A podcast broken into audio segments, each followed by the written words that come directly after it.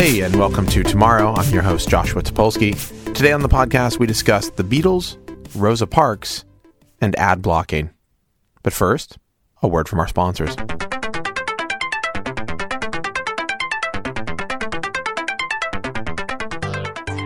This episode of Tomorrow is brought to you by Wealthfront. Wealthfront is a low cost automated investment service that makes it easy to invest your money the right way. It works 24 7 to manage your portfolio, keeping it diversified, customized to your risk profile, and optimizing its trading behavior to keep your tax bill low, all without ever charging commissions. Whether you've got millions or you're just starting out, Wealthfront is the most sophisticated way to invest your money. To sign up and get your free personalized investment portfolio, go to wealthfront.com/tomorrow. Are you a tech professional searching for a new company to share your tech skills with? Then you should check out Hired. Hired connects talent with top tech companies. On Hired, software engineers and designers get five plus interview requests in a week. Each offer has salary and equity up front. They have full time and contract opportunities. Users can view offers and accept or reject them before talking to any company. And they're working with over 2,500 companies from startups to large public companies. They also have employers from 12 major tech hubs in North America and Europe, and it's totally free for users. If you get a job through Hired, they'll give you a $2,000 thank you bonus. And there's a special if you use our link, hired.com slash tomorrow podcast, to sign up, they'll double that bonus when you accept a job. So they'll double the $2,000 thank you bonus when you sign up at hired.com slash tomorrow podcast. If you're not looking for a job and know someone who is, you can refer them to Hired and get $1,337 in a bonus when they accept the job. So what are you waiting for? Check out hired.com slash tomorrow podcast right now.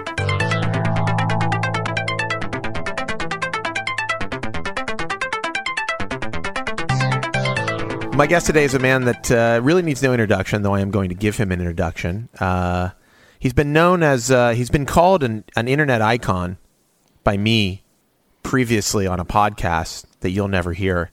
My guest today is Anil Dash. Hello. I, uh, I'm so excited to be exalted to icon status. Yeah. I can't tell you. Well, you are. I mean, you're a guy who is. Uh, well, you know, we'll talk about this a little bit, but you're a guy who um, has been on the internet for a long time. Uh, you have done a lot of things that people know about. Well, some things that people know about, a lot of things that maybe some people don't know about.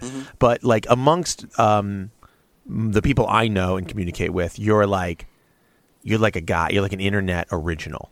Oh, that's very kind. It's it's great for me because th- there's a sense, and I, and I think in that cohort of like media techie people um, that are like, I've heard of that guy. I have no idea what he actually does or why I've heard of him. Yeah. But I have heard of him, and I'm like, that's right where I want to be. That's the Well, sweet like- spot. I'll say I'll, I'll say honestly, I don't know exactly what you do day to day. I think a lot of it at this point, I'm guessing, and this is me totally speculating, that a lot of it is you telling people uh, things they should or shouldn't do, which to Ah, me like is like a dream is a dream job. Yeah, I like this sort of mysterious, and I kind of want to don't. I don't want to correct any misapprehensions. well, you're not like you're not coding every day, are you? You're I like well, yeah, actually, um, I would say on most days I spend a couple hours like committing code uh, to our GitHub repo. So there's a, it's a weird, Who's- it's a weird which- mix. what well, GitHub to, to, to repo? MakerBase. So so Okay, to um, MakerBase, right. I'm just I'm here because you got your hands on a lot of projects. Yeah, my album is dropping. No, I um, yeah. Let me see. Hold on, before we get into this, Sure, yeah. I want to I want to I want to let the, the, the, the listeners in on a little something. Uh-huh. So uh, Anil and I uh, recorded a podcast a couple of days ago, Uh huh. and uh, we recorded over Skype. Uh, we were both I think both trying to avoid the Pope. Um, yes, yes. Pope you know, Gotcha. literally and figuratively. Uh, but uh, so we recorded the podcast, and it was we did like a really long. We I think it was like almost two hours. Sure. it was a really great, deep conversation. We touched on a lot of you know big subjects, small subjects. It was really fun. Um, and Neil's audio file, uh, I, we don't know what happened to it. Yeah. Well, uh, what It's I, it's my- not usable. Let's put it that way. Yeah, it, it really got scrambled. I, I think I just I was so emotionally revealing that my computer was like, no, no, no, man, you got reacted. Yeah, it's just you can't put You know, that it's funny. out You say, it's funny you say that, but I have a I have a theory that I've told people, and they. So I'm an atheist. I'm, just, I'm going to put that out there. Okay. No um. I'm not a religious person. I'm not a spiritual person. I believe that you know. I believe in science, really. Mm-hmm. But uh, I have this theory that I've had for a long time. Have you ever seen somebody use, uh, like, they get on your computer and within moments of being on your computer, like your computer's doing things that it never does.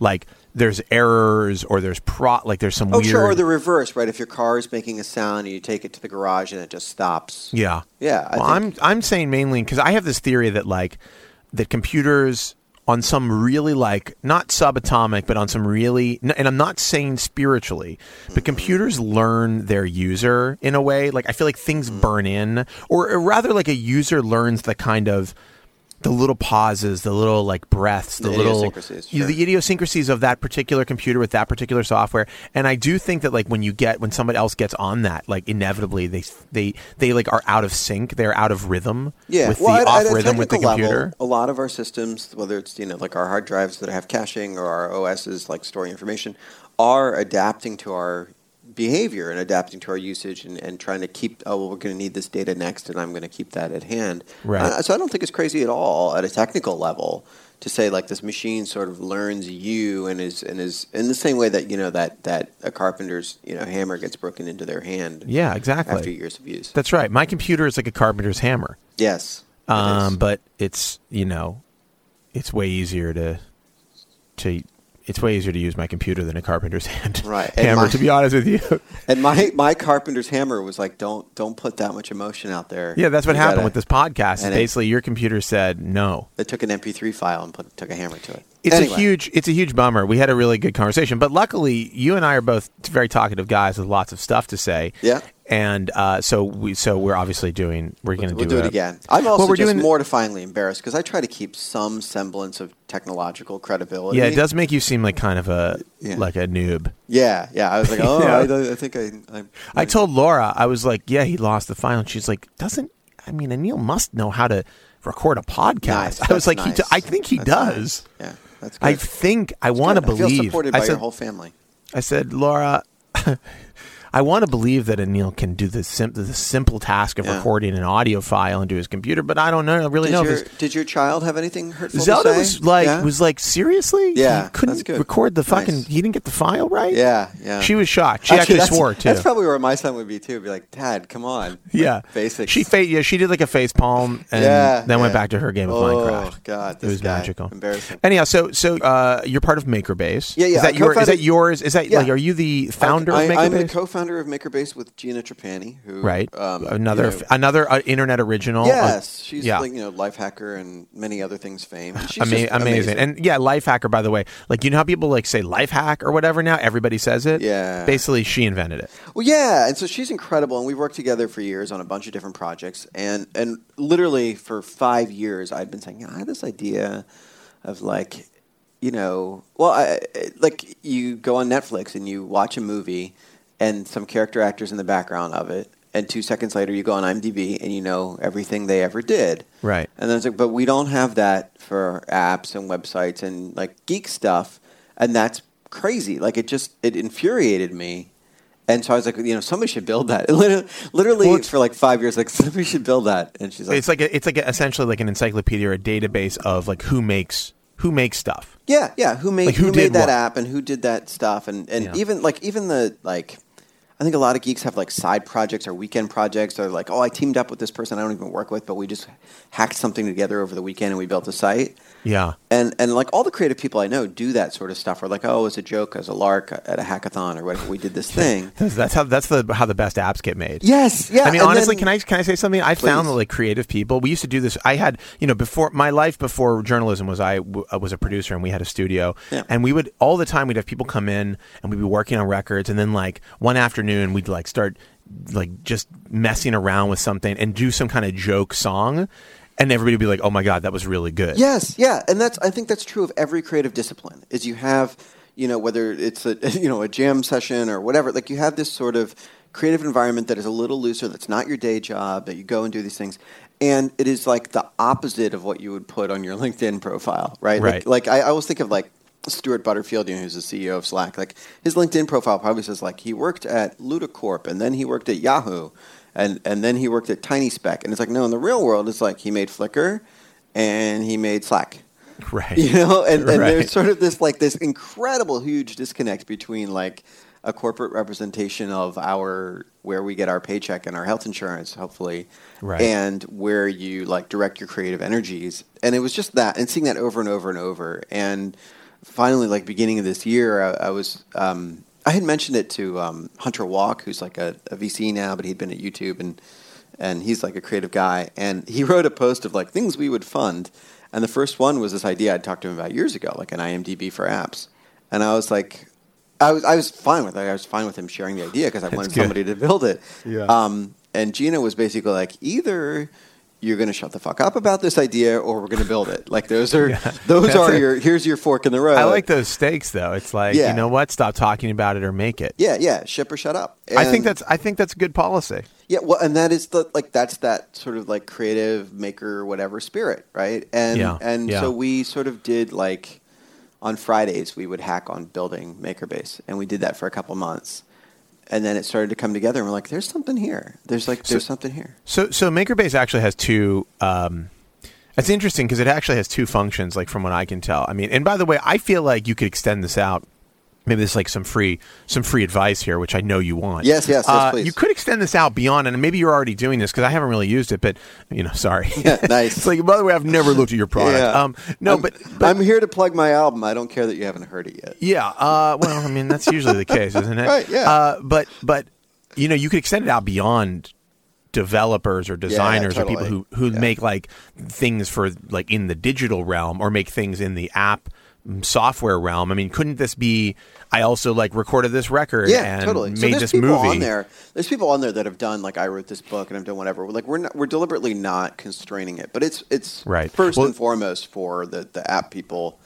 And actually, it's funny because you talk about like developers and designers, and I think, and obviously, I mean, like I've been those things, and I'm like not good, great at either of those, but I respect them real, a lot. Mm-hmm. Yeah. But one of the things that's interesting to me is seeing um, like in, in your life, you, you probably encounter this a lot, is there are great PR people, communicators who are like, oh, well, I freelance for four different companies that make 10 different apps, but I help them with their press and their announcements and, and when they want to share the, wor- the word with people. And you're like, oh, this person's really great at their job, and they were key to the, you know, that app succeeding and, or people using that, that, that website or whatever it was and they're like because they're a freelancer or a contractor or they have their own company they're not listed on the about page for the company Right, as who right. told the story but they were something central that helped this thing take off. Right. and those folks have started to show up on makerbase and be like oh well on this app i helped them you know create their initial marketing message. And on this app i, I helped them launch their their big 2.0 version or whatever. And that sort of create like those people are really creative and they do great work and they're important to the ecosystem. And there was no other way to say oh well how come that one site really took off and had such a clear story and people understood it so well? Right. And that's the thing that's really like But can, that yeah, how do you verify that though? I'm just I'm just Ah, curious. well, so like, how do you how do how, can I just go on and say like, yeah, you know, I actually helped launch Twitter? Is a Totally, little you can totally do me. that. And actually, what's really fun, we spent a lot of time thinking about that because I'm like, people are, People are definitely going to do it. There's horrible I mean, some of the worst liars in the world are active on the internet. yeah, yeah, yes, true. I mean, it's I mean, the there are like, in fact, I've done like, there are people on the internet. I'm not going to name names, but there are people on the internet who have careers, who Yes. have like good careers, Taking and the basis of their career or careers is completely fabricated. yes, yeah, yeah, yeah. Well, It's kind of crazy. Even, there's even this sort of weird, like, oh, well, there's a we like a- me. or me, right? Like, I, like people are like, well, no, but I mean, there are people who like m- there are people who did things like from scratch, and then there are people who just made things up. There's it's kind of a difference. There's there's also but there's also like this creation myth, right? Like this sort of like oh well, eBay was started to trade Pez dispensers. Like like well, that's not true. That's right. And eBay been- was originally just for dildos. A lot of right, people don't know and that. it's been which at least would be noble. But they're sort of like like we. well, okay, what's the eBay origin story that we don't know? But there's a there's a there's a funny thing about it, which is like it's publicly acknowledged that the Pez dispenser story is a lie, like Yeah. it was a creation, is a fiction, and yet nobody's troubled by that, right? Like welcome to hey, welcome to all religion. yeah, well, Okay, yeah, this is. This- this like is how it your, starts. And like- in, in 2,000 years, people are going to be at the church of eBay. They're going to be like, and the Pez dispenser Sure. was anointed or whatever. I don't know Your, what happens. your, um, your doggedly anti-religious streak here is very appreciated. I'm just saying that uh, I don't. that this world is bullshit. Okay, gonna- we need to open. come- You need to open your eyes. Yeah, to the real, to what's really happening. In conclusion, wake up, sheeple. yeah, seriously, wake up, sheeple, and realize that the Illuminati is in control of everything. Yeah. So, uh, Anyhow. anywho, Um, moving on. Yeah. Uh, but there's there's these myths, right? And that was the thing where I'm like, so so one is like the myths are destructive because like lies in general are bad. Right. Um, and then two was like there are people who do really good work, but there wasn't any place to put it down. So like the PR person or the like, even like there are sites where like Twitter having the fail whale or whatever, like sites that have trouble scaling. They're like, oh well, we got this hired gun, this one person who really knows how to scale up web services, and we brought them in and they fixed the problem. I'm like, They're the person who that? got rid of the fail. Wow, the fail whale. I totally forgot about the People fail forget whale. about the fail whale. Um, and I like. We haven't seen it in so long. well, Facebook was down the other day. Facebook was down. I for like heard. I heard some. Somebody was tweeting at me. They're like, Facebook is down, but I checked it out and it seemed fine to me. Um, well, that was just exciting. Like these things are fall- fallible systems, but like people solve problems, and you Yeah. have to like, oh, you know, I'm going to come in and I'm the expert, and I'm going to, and those people sort of disappear, and then of course, like the Winston Wolfs of the world. exactly, the, Yeah. the, the, the Winston Wolves, and then you have the like, who gets erased from the story, and of course, it's like women, underrepresented minorities. Like there, there are people who are there from day one. Oh, there were, there were- yeah, there were people of color here. Sure, Right, sure. right, yeah, and I mean, I'm old enough. I remember in the early days of like the social web when like we didn't yet know who we were supposed to exclude. Everybody was kind of there. I don't understand. I'm. I, I listen. I think. I feel like you're mistaken here. I'm fairly certain that all modern uh, digital, you know, web-based businesses are built by white men in their mid 40s. I'm Yeah, I don't know. You fairly know, certain. I'll, I'll be honest. Some of my best friends are white men in their mid forties. So They're some of the best. Some of Yeah. the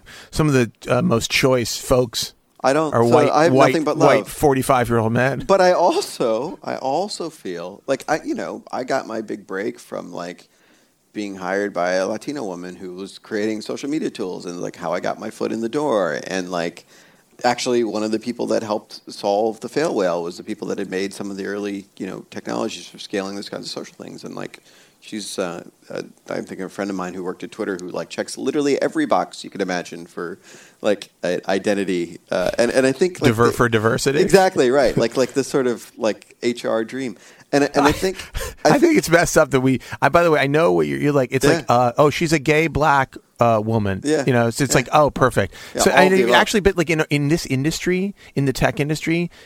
And listen, I've been in conversations with people Sure. where it's like, oh, you know, it'd be great to hire this person because they're Yeah, they're gay yeah. and black Yeah, and it's totally. a woman, and people are like, yes, slam dunk. And it's, but it is true. We're That's it's like so bad at sure. so bad at diversity in the t- in the tech world. I mean, I'm not saying anybody else is that great at diversity, but we are so bad at it. And listen, I'm I'm as guilty as anybody is uh, of having been bad at it and not hired as diverse as I oh, should Oh, have or, or would and have I mean, liked it, to. it took me a long time to wake up to it because, um, well, one, I'm used to thinking of myself as a minority, which culturally we are, but actually, Indians are so overrepresented in tech; it's insane, right? yeah. It- it's, actually bananas. it feels a little racist. yeah. yeah, well- I mean, if you I feel the like Indian Indians in tech are being racist against me. Is so that this possible? Is prob- I mean, you know. in- Then again, I have a lot of- I feel like a lot of people are be- against me, let's be honest. so- It- it- I think Indian folks in general look down on everybody else Wow. around the world, right? Like Okay. that's like that's because they're like, listen, you know, a thousand years ago, we were it, right? Like best food, best clothes, Food's best still music. food's still amazing. and and right, and just and so like coasting, like this is a very no, but India's but India's huge and very powerful. yeah, yeah. Well, I, I think this actually this is like a very Asian thing in general. Like I always think of like the 2008 Olympics in Beijing, and they had that insane opening ceremony. Oh, yeah. and, right, and it With, was like, just, the- like the most extreme thing in the history of Did they have like CGI in that? no, they didn't have to because it was like all of the people. It was like we put one million people on the They're floor. like, we This- can spare them. It's right, fine. right. And and what I thought was they were like, China was saying not like, wow, look at our great Olympics. They're like, listen, we are we are the original superpower. We run this shit. And we took a couple centuries off to catch our breath. Like we were Right. just chilling for like 200 years, 300 years. Right. But Well- we, we want you to know, like the interregnum is over and we are back. There were some things that occurred that you know, like Sure, bad British imperialism was Oh, yeah, probably yeah, yeah, bad not like a high. Not everybody was loving that. No, but there's a there's like this. Mo- they're like, listen, you know, we we we took our eye off the ball for a minute, but we're back now, and this is our world again. We just want you to know. And I think India's kind of like in that same vibe where they're like, like because like the prime minister is visiting the U.S. right now, and he's kind of he's a scumbag. He's like kind of awful. India's it- prime minister. Yeah, yeah, yeah. Yeah. And, and everybody's like, How do you really feel about him, though? what? Uh, what? Are, what's he like? What's he gonna do? Read my tweets and get Uh, yeah, mad? maybe, Yeah? maybe. Uh, this. Oh, that's the worst feeling in the world is when you have a certain size Twitter audience. You're like, oh my god, they're gonna see it. Yeah. You know what I mean? Because I can just be like, oh, I don't like whatever. I don't like that new Drake. But that's but see, but that to me, you do a lot of that. I actually, and we've talked about this a little bit on the other podcast that nobody will ever hear. but uh, one of the things I like about you, and I know we're kind of all over the place, but this is how Yeah. tomorrow works. Yeah. Um, you are you seem very real to me on Twitter and very real to me on the internet, and you do say things that I think are get you in trouble or Oh, piss yeah, people off, sure. which to me is like I, one of the things I realize. I, and I've had a few moments. Um, I have a lot less of them now. But I had a few moments early on with Twitter when I started getting like a bit, a little bit of a following. Not like you, because you know, I wasn't on the suggested users list. Yeah. Anyhow, it's uh, rigged. It's rigged, man. But um, you know, you say things, you're like, oh, I shouldn't say this because people are going to get mad. And like, one one of the things I realized is that like the people who really highly edit their um, personality online, and particularly like in, in in sort of open expressive forums like Twitter, I find them to be boring, and It's I'm tedious. less way less interested in them. I'm, I'm I'm interested in the people who say things that I disagree with or say stupid things sometimes because they're the most interesting. Th- thank you. That's a great. And you're one of them. You say Yeah, stupid exactly. things all the time, and I love that about you. Like, I just want to say, I really appreciate people No. that say stupid things But you- sometimes. but you so, know- no, thanks you for are- coming on the show. But you are like uh you're like six degrees of Prince. Like I feel Yeah. like you can uh, relate anything back. Sorry, we're way off topic now. But it's fine. I feel like one of the things, one of your specialties is like somebody's like talking about just something totally random, like steak or something. Yeah. And you're like, you know, on Prince's Yeah, 1991 album. Yeah, he had opinion on steak. Yeah, what was I- his I- 91 album? Can you tell me what did he put Diamonds out in and 91? Diamonds and Pearls. This is a great record. It's uh, it's okay. No, it's a good record. That's a that's his follow up to the Batman album. Uh, the, actually, uh, Graffiti Bridge happened in the middle, but it, it, you don't Really? wanna get me Between those two? Yeah, you don't want to. So me 89 when he did something in 90 and then 91. Yeah, he well from from seventy eight until about ninety five or ninety six, he did an album every year, at least. Di- Diamonds and Pearls is a very sexy record. It's uh, it's good. It's good. It's a solid song- the mid song. Diamonds and Pearls is very oh, that's sexy. a great record. But it's a mid. It's a mid level, like as an album in the mid level in his career. But What's the, be- what's the best? On, what's the best Prince record? I mean, I think "Sign of the Times" is the classic answer there amongst fans. It's a very broad to. Mm-hmm. I guess if you want to go for the popular stuff. double album. You know, I think it's a very. It's like the his um, you know Exile on, on Main Street kind of thing. Like it's this very like, let me do everything I can do, and or, or like you know.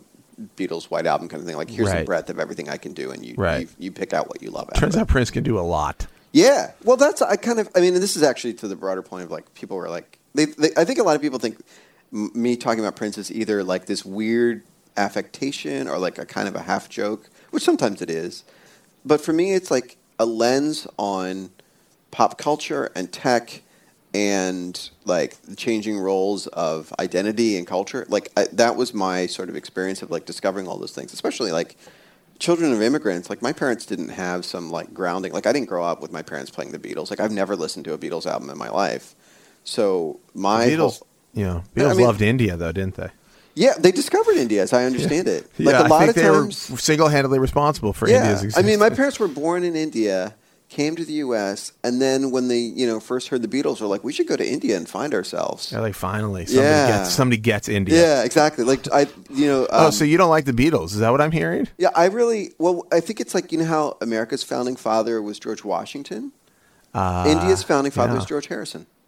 A lot of people don't know that. So you are actually you're not psyched on the Beatles in India. That I don't actually. I don't actually have that strong. You sound you it. sound like legitimately perturbed by the Well, whole no, situation. you know, I'll tell you, I tell you my honest opinion is India got its independence in 1947, and Harrison and the Beatles start going back to India doing their like we're finding ourselves thing in what 67. Something like that. So it's 20 years from we're killing you Yeah.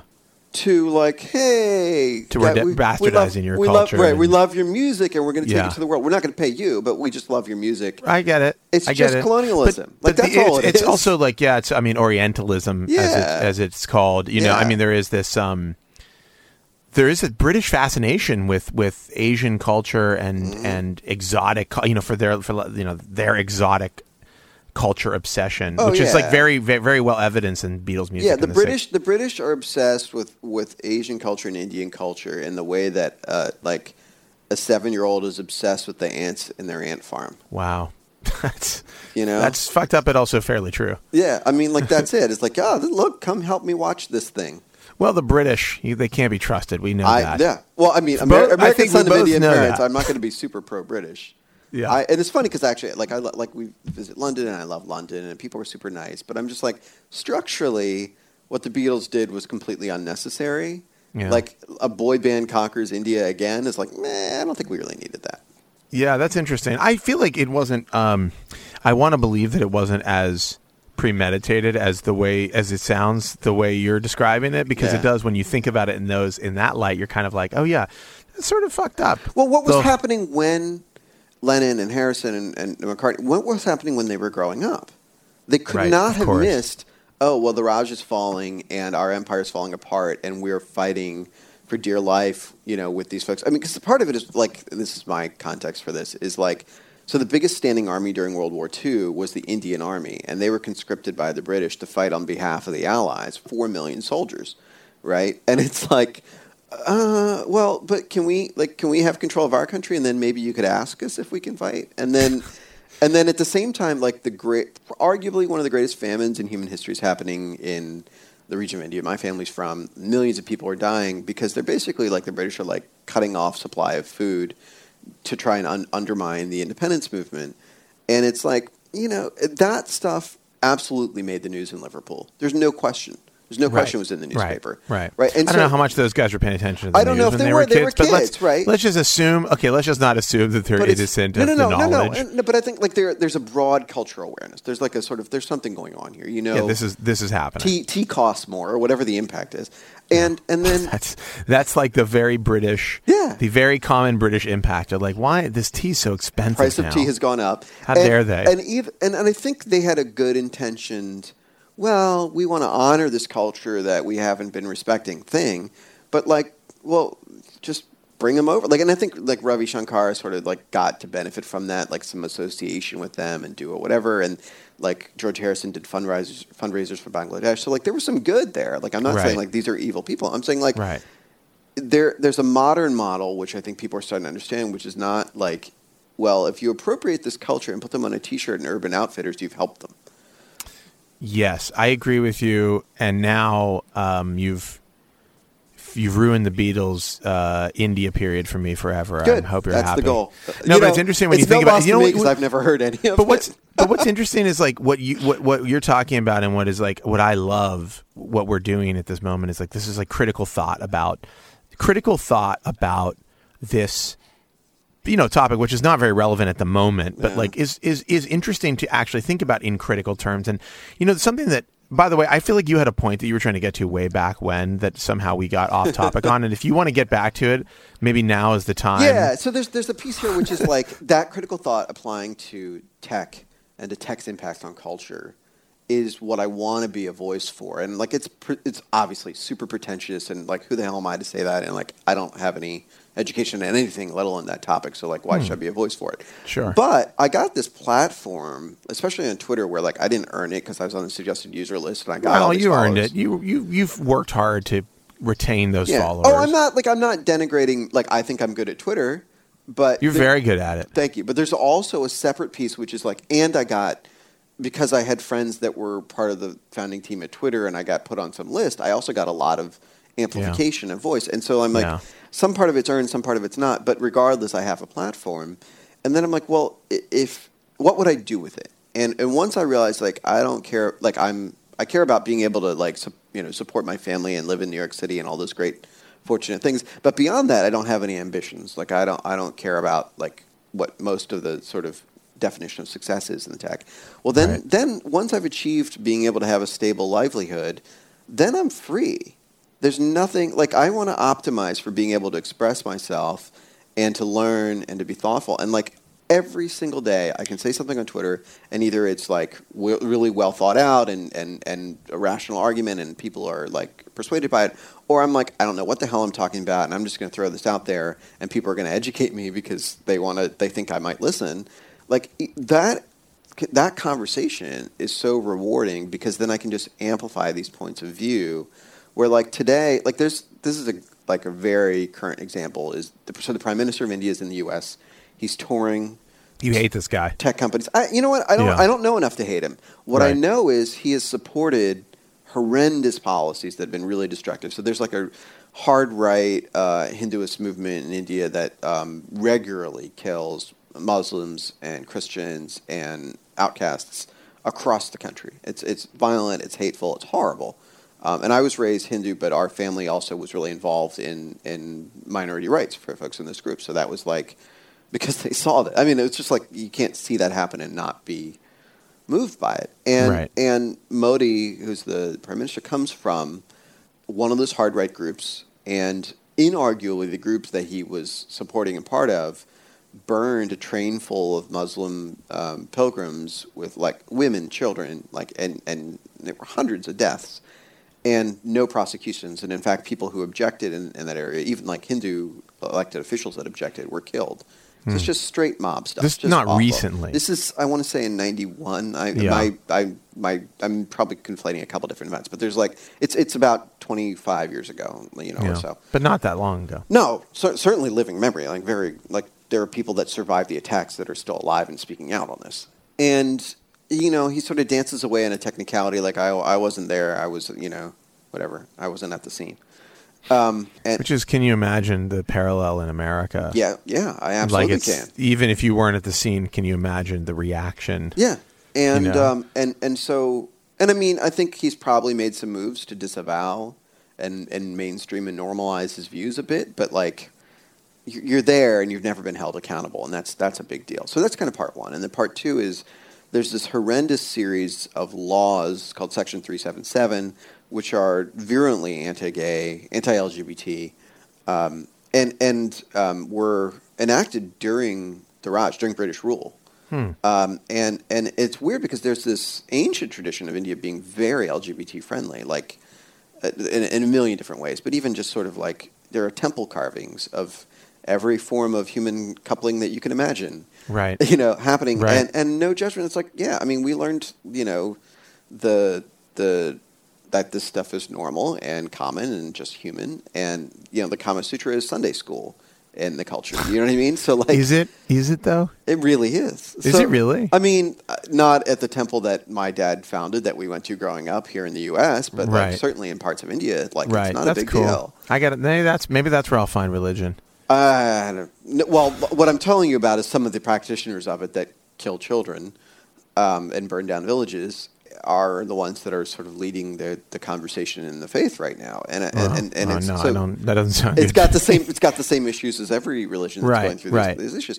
And so so um, section 377 is like this terrible law and clearly should be repealed and it's actually it's weird because they're trying to construct this idea that in, India was always a Hindu country which is false and also this sort of like that Hinduism was already really always really conservative and, and intolerant which is false. Yeah. And so they're sort of going backwards trying to say well our history was always like this and I think this happens again in every culture. Oh, for sure. Yeah, Yeah, certainly. yeah. I mean, And- yeah, and- certainly happens here. Yeah, and so so the prime minister is going, who's like supported those laws and been part of these sort of hateful actions over time, is now like visiting with Zuckerberg and visiting with Satya Nadella at Microsoft and visiting, you know, and, and the crazy thing is Google, Microsoft, Adobe, every single one of them is a CEO who is um, Indian born, not just of Indian descent, but born in India and came to the U.S. Right. Right, which is like You would think. Right. You would think like uh, Sundar or Yeah. or Satya, whoever might say,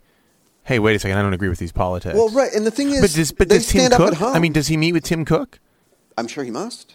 Well, that seems like a very awkward situation. Uh, yeah, I, I mean, think because so. Tim Cook is you know openly gay. well, and, and and I mean, I think Cook, to his great great credit, has gone beyond being like I'm out and into I'm an advocate for a broad range of social issues. Oh, for sure. That that the CEO of one of the biggest companies in the history of the world doesn't have to stand up for. So, like, Right, which I is which, and which is totally uncharacteristic of Apple in every way, shape, and form. To me, I think that's like the biggest difference that Tim Cook has brought to Yeah, Apple. I don't believe there's I don't believe he's brought any product differentiation whatsoever. but I do think Yeah. I do think his positioning of the company and himself in a um, In a- advocate yeah. Uh, space is totally unique. Steve Jobs had no interest in charity and no interest in advocacy, given his position, Yep. which is like you know goes back to that sort of founder myth stuff. But you know, you Right. think about it like that. Anyhow, No, no, I think this is an important point, which is like this is a sort of glasnost era at Apple, right? We're like re-engaging with the press and re-engaging with their moral obligation to society. and I think Tim Cook is being an extraordinary leader in that regard. And Yeah. and that's like, and I don't say that lightly. Like I have a million criticisms of Apple and of every company, and including my own. But like, Same. I, I think that just that there's this reckoning with like, well, we have a responsibility if we are going to be one of the wealthiest institutions that's ever existed. And and I think that sort of reckoning with like, well, we have this much power is so important and it trickles all the way down. So like at the high level, can you stand on the world stage with the leader of the biggest democracy in the world and say, I need to represent not just who I am, but everybody who's like me, who's LGBTQ, and say like it matters what our rights are and that we're treated with basic human rights. I think Right. that matters. At the other end is like um, uh, Gina, my co-founder, she wrote this great great piece about like how you represent people's gender identity on a drop down in your software. So like you're filling out a form and you put in name, you know, you put in zip code, and then she's like, first of all, you probably don't need gender, right? I don't. I don't. Yeah. I mean, the only thing that you need gender for, from what I can tell, is if you're Ad collecting targeting. data for advertisers. Yeah, right. She's like, you probably don't need it, but if you do need it, make it just free form, right? People will know what to put in the box, whatever's appropriate for them. Right. You know, like there's no argument for like. but a- you can't collect. Uh, you can't collect good data if you. Well, and then you get into that, and it's like, well, actually, it's pretty easy to normalize, right? Like, because the things people are going to write, like the vast majority of people will probably write male or female, you know, Right. man, woman, whatever. And then if they have some other identity that they express themselves by, it's more accurate to capture how they describe it than Right. it is to shoehorn it into. Well, we well, also have two choices on- presumably, pre- and presumably, if you're an advertiser, you're gonna go, okay, we've got like somebody who clearly identifies as male, somebody who clearly identifies as female, and then like we have we have to create groups for for other for other things, but other is not the group. You know Yeah, I mean? yeah, yeah, exactly. It's Right. like yes, there are going to be people who answer like trans, right? Or s- like they may have like a more a more static A sort of answer, right, yeah. but is going to be a smaller group of people. But like you can identify that group. Yeah, and I think I think this is the point. Or they might like have really good reason not to choose to identify with anything because it affects their safety. It affects Right. you know, and so so I think this is the thing. And like that's one example, but it's like there are moral choices in the text boxes we put in our apps, in the in the, in the drop down options on the menu that are under your thumb when you're going through an app.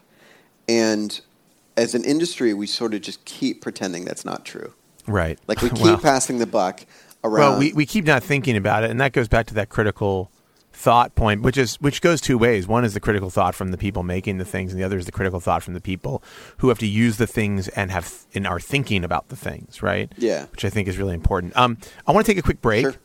and then I want to get very quickly back to two things, and and uh, anyhow, we'll we'll take a break and we'll All be right right. back.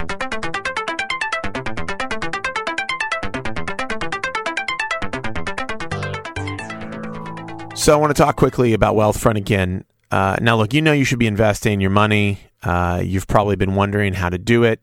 You've probably even tried to do it yourself, but you don't know how to invest. You know you're terrible with money. I mean, you're probably living on the streets now because you've tried to invest your money and gone broke. You're eating out of garbage cans. You know, just looking for your next break. All that could have been helped by using Wealthfront. It's the easiest option for anyone to get access to world class long term investment management. It's an online automated service that invests your money for you so you don't have to and blow, you know, your life savings. It's great if you're investing for retirement or just different long term goals. They can automatically rebalance your portfolio and reinvest your dividends, all commission free. It's transparent and accessible, so you can view all of your accounts in one place, whether it's personal, joint, or retirement. You can see every trade that Wealthfront makes on your behalf on your dashboard anywhere you go, uh, desktop, mobile, whatever. It's great. You pay less than $5 a month to invest a $30,000 account, which is a pretty good deal. And you don't have to have much to get started. You can start with as little as 500 bucks. So you should check it out. I mean, especially since clearly uh, you should not be investing money on your own. You're a danger to yourself and your family. So go to wealthfront.com slash tomorrow to see your free personalized investment portfolio. You'll see the customized allocation they recommend for your profile. And just for tomorrow listeners, if you sign up to invest, Wealthfront will manage your first 15 grand entirely free of charge for life. That means in addition to never paying commissions or any hidden fees, you also won't pay any management fees to have that first 15K invested. Check it out. Sign up today, wealthfront.com slash tomorrow, and start managing your money like a smart person. For compliance purposes, I have to tell you that Wealthfront Incorporated is an SEC registered investment advisor. Brokerage services are offered through Wealthfront Brokerage Corporation, member FINRA and SIPC. This is not a solicitation to buy or sell securities. Investing in securities involves risk, and there is the possibility of losing money. Past performance is no guarantee of future results. Please visit wealthfront.com to read the full disclosure. So, look, if you ever have to shave, and I think that some of you do, you know that it can be a pain. I mean, literally and figuratively. It can be uncomfortable. You get razor burns. You mess up your beard, and people laugh at you. And also, it's extremely expensive to get good gear to shave with. So, let me tell you about Harry's. It's half the price of other big branded blades, and they ship for free to your front door. Harry's blades were originally made in Germany, and the company liked them so much that they bought the entire factory. Why pay $32 for an eight pack of blades? At Harry's, it's half the price, and you get a better shave that respects your skin, your face, your legs, other areas of your body that require shaving, and your wallet. The starter set is an amazing deal. For 15 bucks, you get a razor, moisturizing shave cream, and three razor blades. And with the promo code Joshua, you get $5 off of that price. No matter who you are, you need a razor that will shave well and doesn't suck to use. I think, you know, personally speaking, as a man with a beard, you know, a beard can get very out of control, can get very nasty. Really, my face is just a pair of glasses and a beard. If the beard doesn't look right, half of my face is gone. So Harry speaks to me on a very deep level.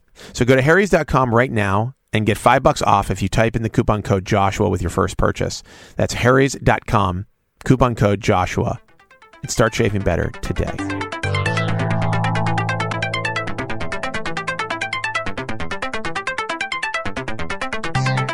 Okay, we're back with Anil Dash. Um, okay, two things I said I wanted to say before the the break. Well, one is I was saying lo- a long time ago at the beginning of this conversation, we were talking about uh, um MakerBase. Yeah. And I said it had two purposes, and one I was saying is you can catalog, um, you can catalog, you know what you know people can go in there and catalog what they've done. Yeah. But then I assume, and maybe this is the business, that if I'm a person who needs people. Uh, this is an amazing resource to actually identify who who is doing the real thing. Yeah, because, yeah, so because like in a lot of in a lot of situations, there are a lot of people at companies, and you know, as I, I mean, I can tell you from being at, at several companies with lots of people. Sometimes there are people there who are really doing the things, and sometimes there are people there who aren't. You know, and you don't always see the clear divide between those two. No, things. for sure. And I mean, I'm a talker, right? So I get ascribed credit for things that I'm proximate to just because I'm the name that people know. Right. Uh, Whether I did, uh, you know, tons of work or no work or whatever. And I try to be careful with sharing the credit. Yeah. But I'm sure there are times like I just miss it, and somebody's No, like, this oh, is the this was the same. I mean, same as being like editor in chief of Yeah, something, yeah, and, and or CEO. We talked about this on the on the uh, old uh, podcast that got ruined. Uh, you know, being CEO, you're always the guy who's quoted, even though there's like five thousand people who are actually doing the work, or even like five really talented leaders within the company. At the end of the day, people are just like, "Oh, get the quote from the CEO," and that'll that'll solve everything. Yeah. So the goal of MakerBase is not like a hiring thing. Like we're not trying to be LinkedIn, but to complicate the story away from the lone genius, single founder in a garage by presumably himself. Yeah. Um, like that. That ain't how it works, right? It is these White guy in a garage. Yeah.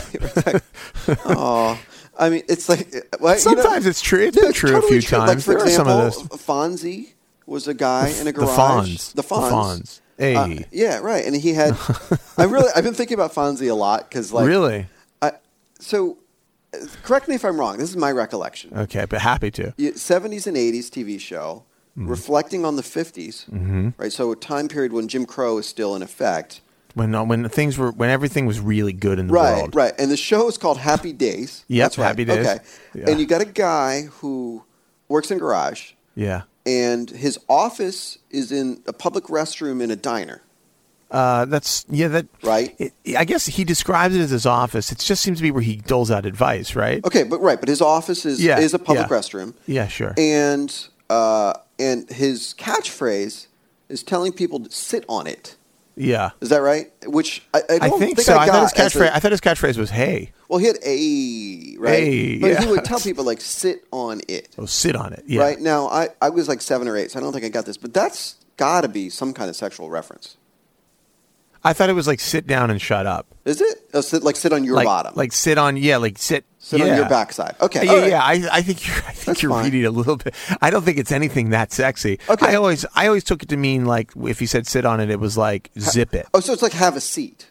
Yeah, All like right, that. all right, Like like sit sit okay. down and shut up. I'm So- about to tell oh, you okay, so something. Grant and by the way, I don't remember exactly the like when he used it. So All right, that's fine. I could be wrong. I'll grant that. Maybe it's not. Maybe he wasn't telling somebody something. Still, I like the backdrop that you're painting here. That I just like want to get. I want to. I want to get the picture of the guy. Yeah, And yeah. this guy, who, and then also, so like, The mo- Fonz. so one, same clothes every day, right? Right. Same clothes every day. greaser. He's like a wearing a greaser right. outfit. And then emotionally, he's so constricted that he actually is incapable of saying sorry. Right. This was a whole episode. I don't remember Yeah, that. Yeah, that episode where he's like, "I'm." So, Oh, he I'm can't say it.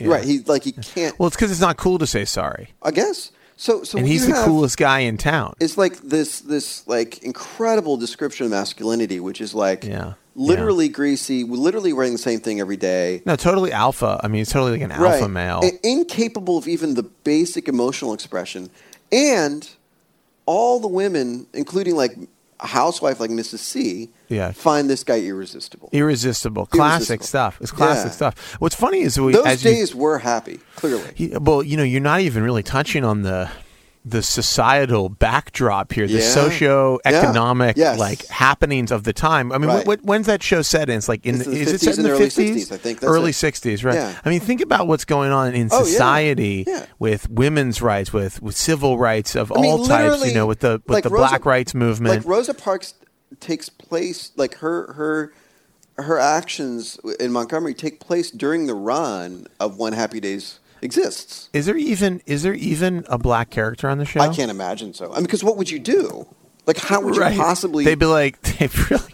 Yeah, it's like, Like- I can't imagine. It would be bad. I yeah, think we well, imagine. was, I was so excited, and I never. yeah, happy like, days. There's Interesting. only one contest. Somebody's I- got to have written like a major thesis. Oh, I'm on sure this, there is. right? I'm, but I don't. I don't cotton to book learning. yeah. Um, I, I really like. There's a there's a, only one contest I've ever wanted to win, and it's um, Banana Republic had a contest I like this. uh, where they were. They said, you know, if you if you buy our, our new fashion line that we did in conjunction with Mad Men, you can win Mm, I a walk on role to Mad Men. Yeah. like you would be an extra.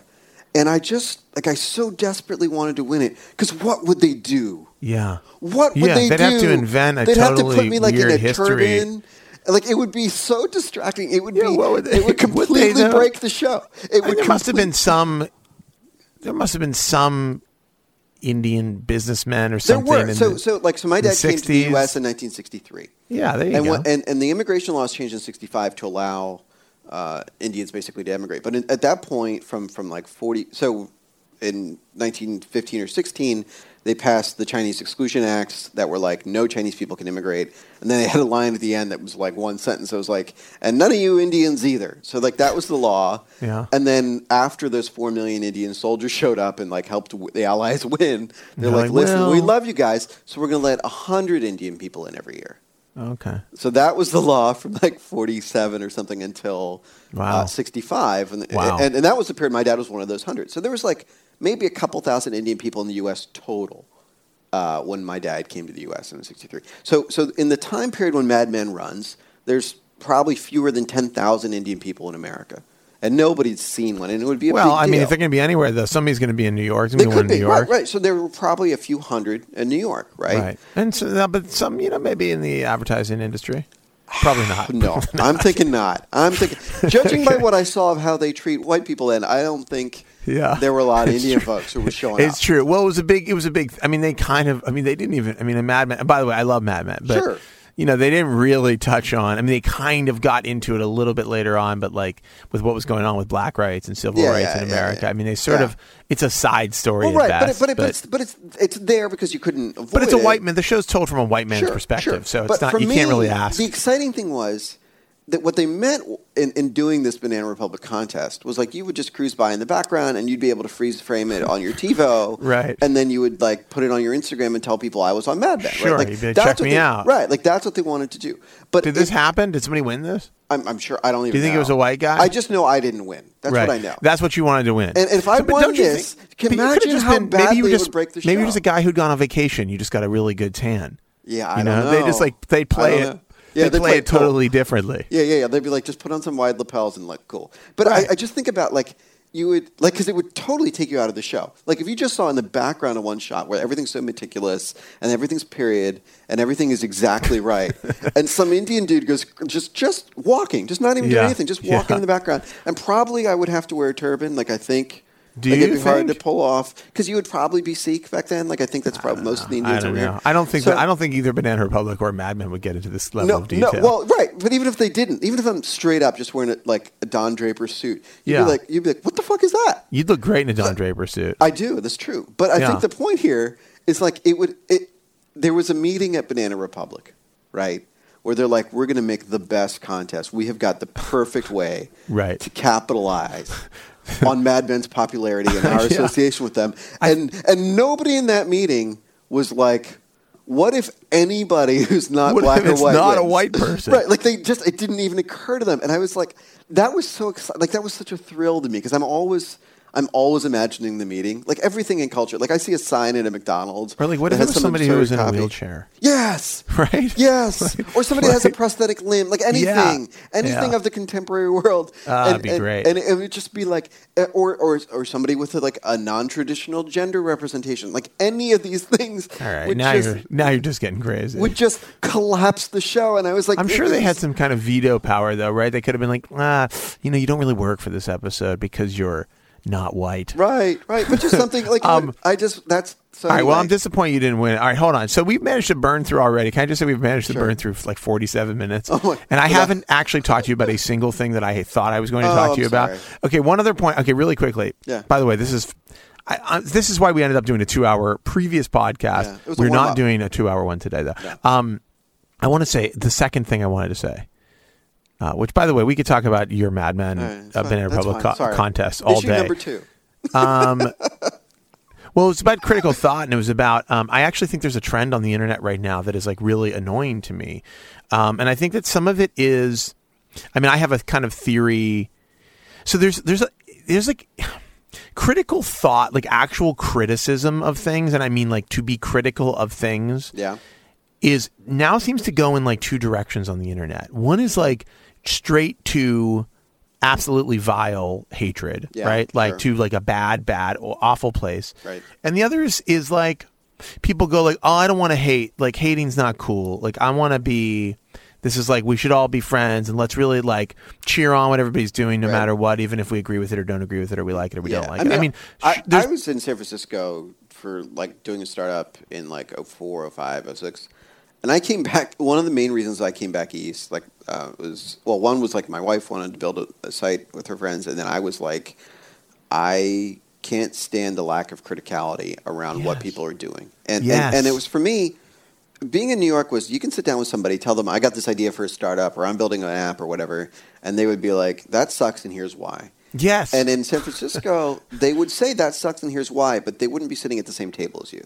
Right, and they also would might also fund it just because. Right, like, right, right, Somebody's right. Like, yeah, mm, maybe. Right, And- here's, and here's really- ten million dollars. Yeah, and it was sort of like, and I think this goes into the like the inclusion conversation too, which is like, my goal for inclusion is that we can have like all the underrepresented folks, that there can be as many Black folks and, and Latina folks and and and LGBTQ folks that could show up and pitch totally stupid ideas and get funded.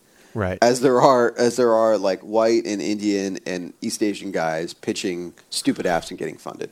Like then that is right, success. that's the dream. The Right? dream is that we're all that we get the VCs to blow as much money as possible on bad ideas, no matter who is exactly. pitching the bad idea. Every bad idea from everyone should get some money. But it, but doesn't it? Don't you feel like it's driven? Um, I feel like somehow, and, and I'm going to probably get into some kind of weird hot water here, but I feel like we've taken the political correctness concepts of the '90s to a place where people are so petrified of people can't make the distinction between what is like criticism of like a group or a person and criticism of a thought or a product. Well, you know, yeah, Like- there's a weird, there's a couple of different kinds of uncritical criticism right now. So one is just like never say anything negative, right? And that's Right. like obviously right. stupid. no hate, the no haters, the no haters policy. Then Yeah. there is um, the there's critique on the basis of sort of social justice, which often g's labeled like that's the politically correct. These are social justice warriors things, and the people that object to that are always the people who are like, "Well, I'm very privileged and I hate you pointing it out." Right. Right. And so right. that's sort of like it's like the, it's like the meat eaters. I mean, as a vegetarian, well, I'm sort of not that good at it. I've been a little bit. I've been eating fish lately, but Mm. as a person who's been a vegetarian and as a, having a wife who's been a vegetarian, if you ever talk about vegetarianism to people who eat meat, they They're get defensive. very they Yeah. get very defensive and angry at you. Like, how dare you question my right. My Well, privilege so to eat whatever I want? Yeah, it's so funny for me because it's very uncomplicated. I eat meat, and I know that probably in in my son's generation, but if not the one after that, it's going to look unconscionable that I did so. I hope so. Right. So so it's very like it's like I'm not I'm not like I've curtailed it and I've tried to be more reasonable about sourcing and all I'm not. Pre- I'm not preaching, man. You can No, eat no, no, no, no I get it, but what I'm saying you is, want to like- put that. You want to put that uh, those beautiful animals into your mouth, and don't let me Well, stop you. This you is know? literally how I think about it. It's like pigs are incredibly smart, incredibly. That's that's why I stopped eating meat was because of a pig. But the difference is like I've actually like butchered a hog and dressed down animals and like you know taken apart a goat and Wow. and you sicken me. I'm not. Well, uh, well, no. I mean, I'm this thing kidding. is You like don't- you don't me. It's not. It's not. I, I, I'm not like I'm not proud of it, but like I, I felt that was my ethical obligation to be informed about the choices that happen. Yeah, the least you when can I do make is this rough up the animal before you eat it. Well, you confront it. If you've never had the blood of an animal on your hands, Wow. you shouldn't eat meat. I think that's pretty simple. What if right? it's just been? What was like an accident? Like you're clipping your dog's nails and you clip them too Yeah, short? that's not. That Does that counts. count? Yeah, totally, totally. Like, I clipped my dog's nails too short, so I feel justified eating this steak. yes, that is. That's exactly how it works. That's the process.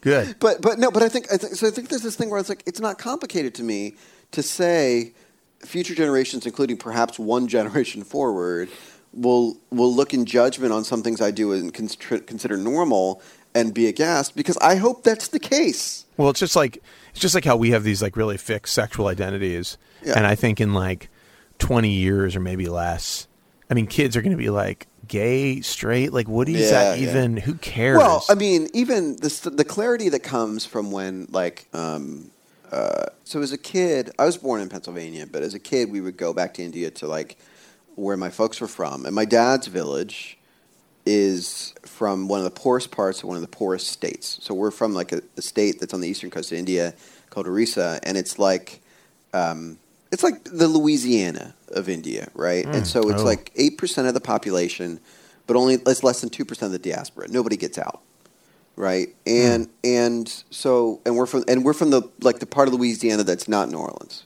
right? So, Okay. so, so like that's that's you're my painting thing. a very good picture right now. Oh, but like great f- music, great food. What they do to shrimp is amazing. Like it's it's like it's a great. It, you know, I'm very proud of where I'm from, but like hmm. The poverty is real, and so and there's a in in the region we're from. There's a lot of um, Aboriginal folks, and um, they are you know a family of four lives on like six to eight hundred dollars a year, and and we would go to my dad's village when I was a kid. Like we lived there for like a month at a time sometimes.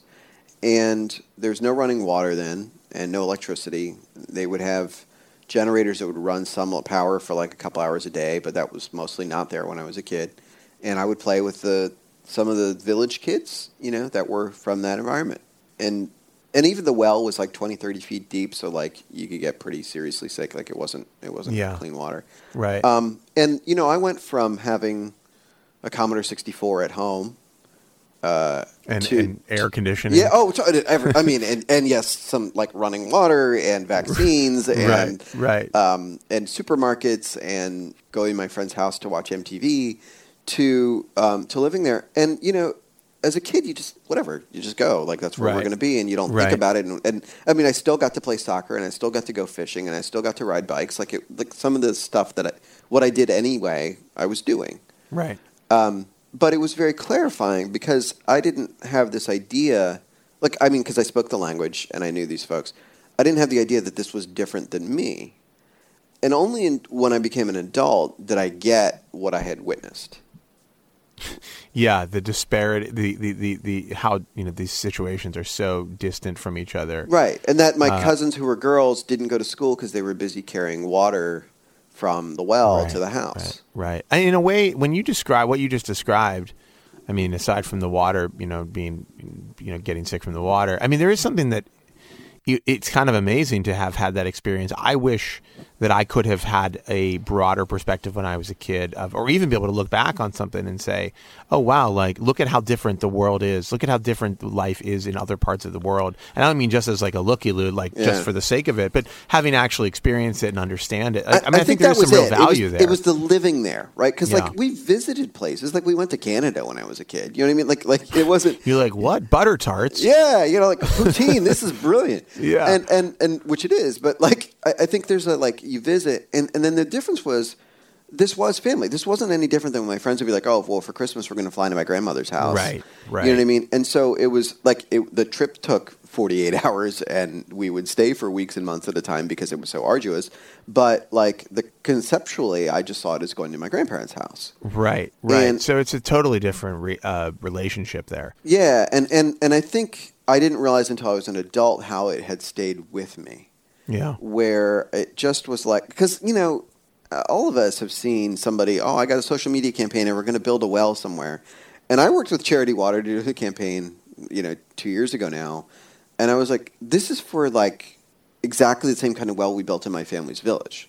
You know what I mean? And and the Hmm. Yeah. region where we did the campaign, I was very specific about. Like, I want it to be here because this is these are my people Right. and and that was um, that was sort of my first reckoning with like, well, one, how do I use my platform in a way that sort of How do you use a suggested users list yeah, exactly right? How do you like like if I can to solve to solve well problems? Yeah, I mean, like just basic water access. Because what happens is like, so the girls in our village go to school now, and it's because there's a well, and the well costs like twelve thousand dollars. Right, like the investment on something like that is so minuscule Yeah, by it's- it's comparison. like you can configure but massive for the people there. Like they couldn't.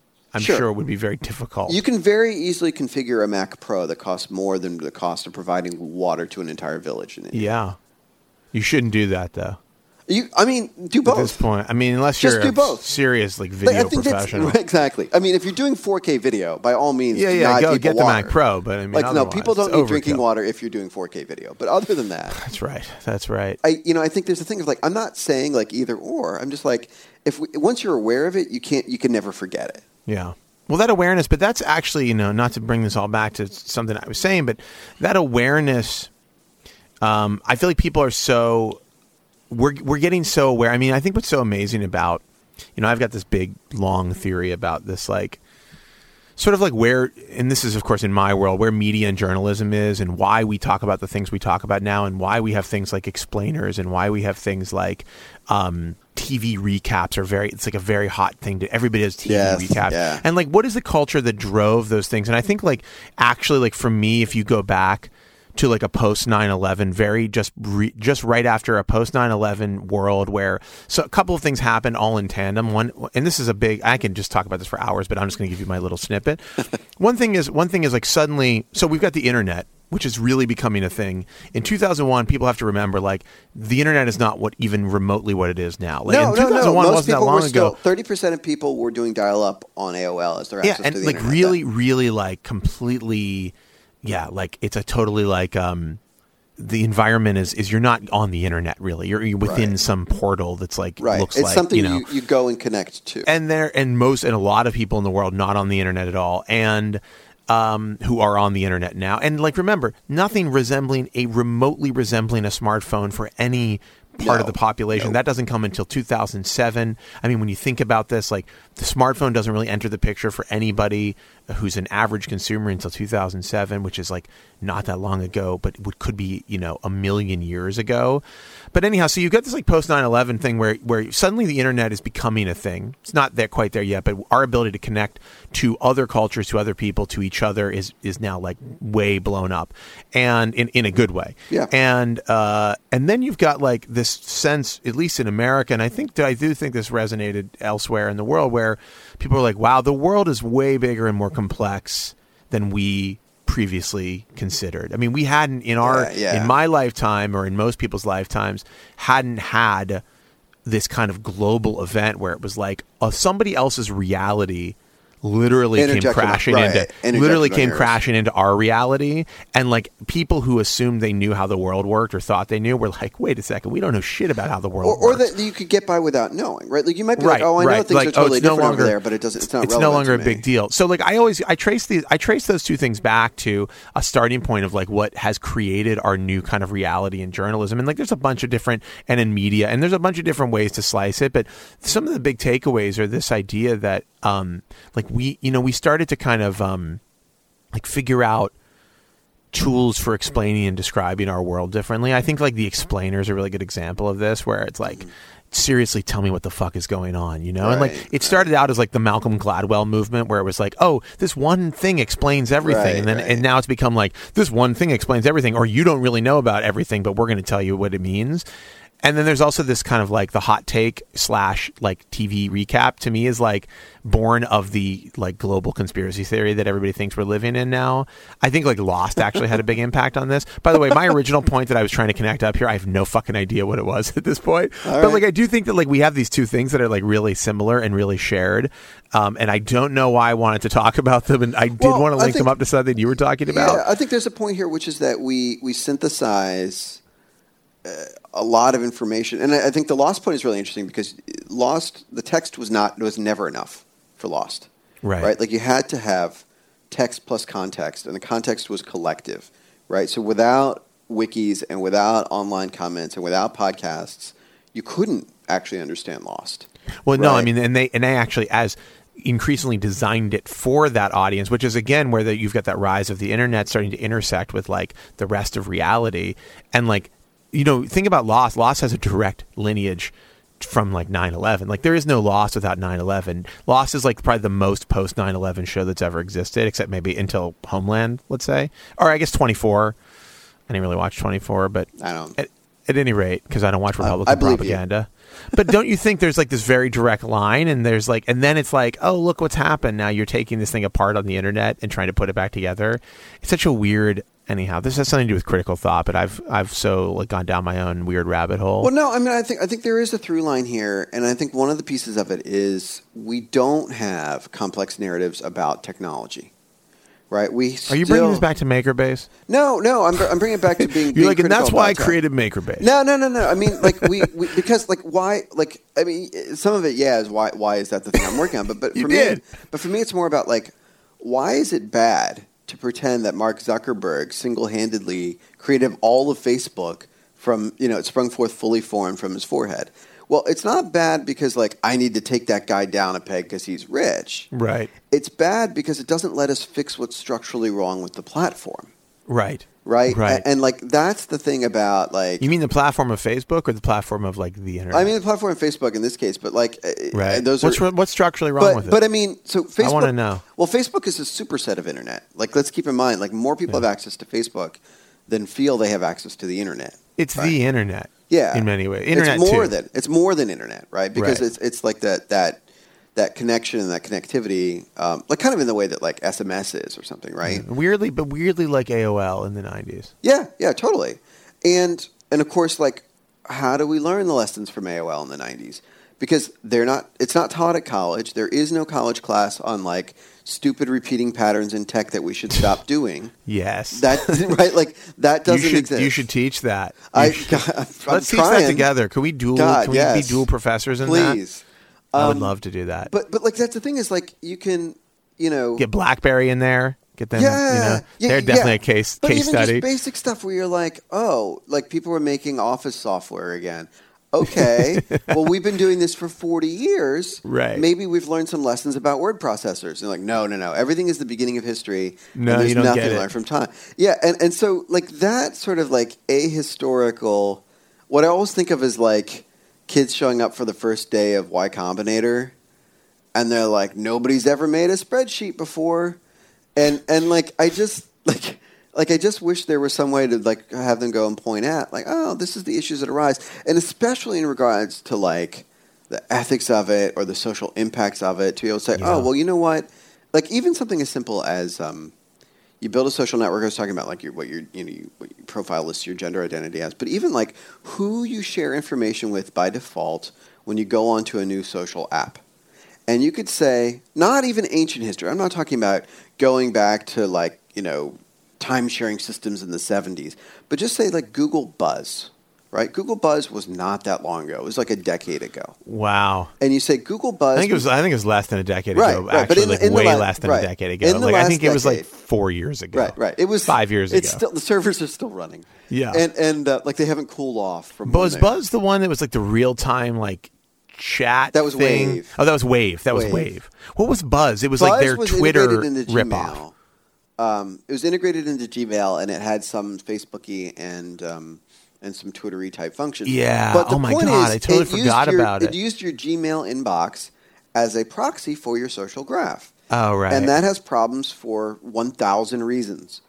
Um, and this is such an and such this is such a classic engineer like engineer driven decision like oh yeah just just you know pull that database and like we'll get all the Right, information we need it's like oh Your yeah email except contact list is the hammer that I except have. like you know this guy's like secretly gay and doesn't want his family to know Right, like, right, or he's whatever. emailing all these other people that like aren't part of his circle and- or as it turns out, my boss isn't my friend.